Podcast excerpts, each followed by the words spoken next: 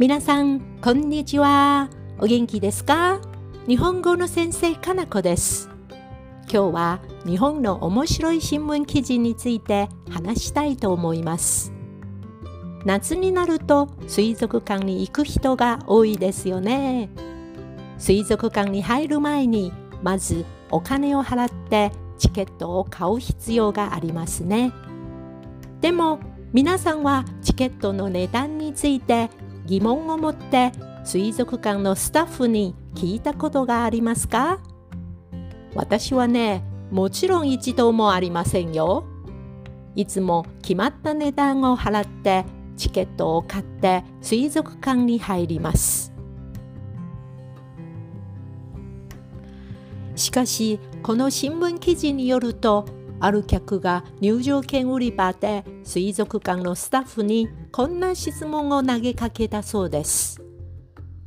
この水族館面白いの ?1600 円も払う価値ある？正直に言うと突然客に思いがけないことを言われたら返事に困って固まってしまってもおかしくはないですよね。でもこのスタッフは冷静にこう答えました。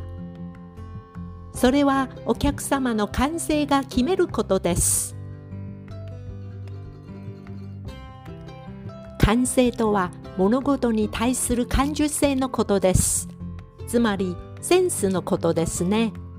チケット代が高いと感じるか、それとも安いと感じるか、その人のセンス次第です。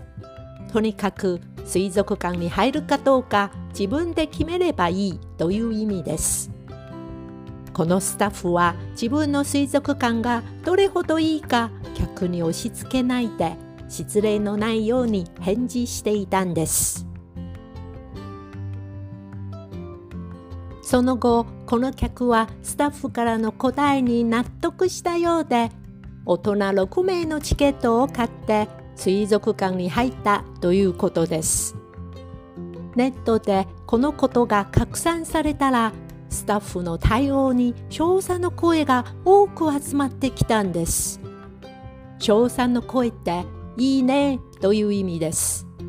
私もこのスタッフを褒めてあげたいんですけど皆さんはどうでしょうか？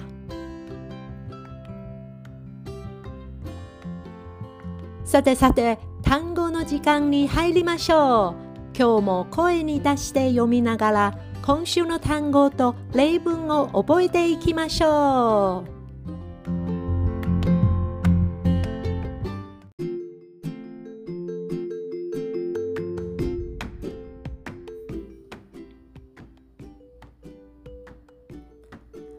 寿命が縮まる。寿命が縮まる。水の事故を防ぐ。水の事故を防ぐ。問題を引き起こす。問題を引き起こす。酔っ払い天国。酔っ払い天国。船酔い。船酔い。執着を手放す。執着を手放す。筋力を保つ。筋力を保つ。筋肉を鍛える。筋肉を鍛える。水に溺れる。水に溺れる。音楽を流す。音楽を流す。競争相手を追い抜く。競争相手を追い抜く。もうすぐあなたに追いつくよ。もうすぐあなたに追いつくよ。雨天でコンサートは中止になっちゃったんだ。雨天でコンサートは中止になっちゃったんだ。車にガソリンを満タンに入れといてね。車にガソリンを満タンに入れといてね。トラブルには巻き込まないようにするって約束したんですけど。トラブルには巻き込まないようにするって約束したんですけど。部屋をきれいに片付けるコツといえば断捨離のことでしょうか。部屋をきれいに片付けるコツといえば断捨離のことでしょうか。ずっと使っていないものや古くなったものなどを捨てるつもりです。ずっと使っていないものや古くなったものなどを捨てるつもりです。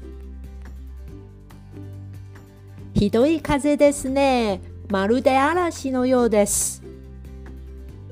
ひどい風ですね。まるで嵐のようです。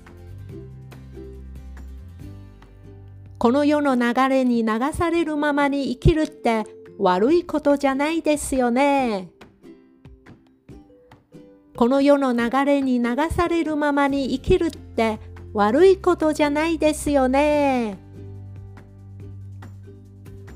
海や川でサンダルが流されても追いかけずに見送ろう。海や川でサンダルが流されても追いかけずに見送ろう。はじめは彼女に全然興味もなかったのに、まさか彼女のことをこんなに好きになるとは思わなかった。はじめは彼女に全然興味もなかったのに、まさか彼女のことをこんなに好きになるとは思わなかった。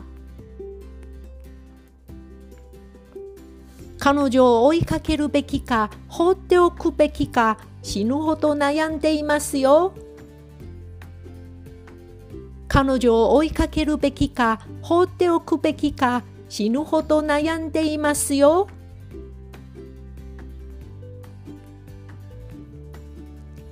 はい、今日はこれで終わりにしましょう。次回の単語の時間をお楽しみに。それじゃ、またね